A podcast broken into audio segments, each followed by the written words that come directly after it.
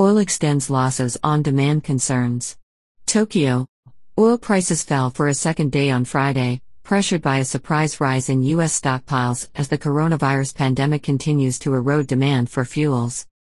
Brent crude was down 18 cents, or half a percent, at $39.88 a barrel by 3:37 a.m. GMT, after falling nearly 2% on Thursday, while U.S. crude dropped 14 cents, or 0.4%, to $37.16 a barrel, having fallen 2% in the previous session.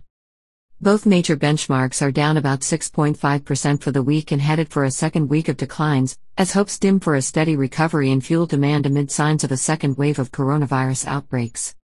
In the U.S., stockpiles rose last week, against expectations, as refineries slowly returned to operations after production sites were shut down due to storms in the Gulf of Mexico and wider region.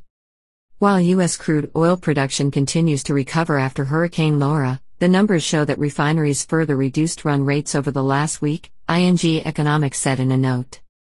U.S. crude inventories rose 2 million barrels, compared with forecasts for a 1.3 million barrel decrease in a Reuters poll. In a further bearish sign, traders were starting to book tankers again to store crude oil and diesel, amid a stalled economic recovery as the COVID 19 pandemic continues unabated. Onshore storage remains near capacity as supplies continue to outpace demand, so the use of so called floating storage is back in vogue as cheap financing costs and the spread between contracts for delivery now and later months makes it favorable for traders to hold oil for later sale. Increasing stockpiles are likely to be a subject at a meeting on September 17 of the Market Monitoring Panel of the Organization of the Petroleum Exporting Countries, OPEC, and allies including Russia, a group known as OPEC.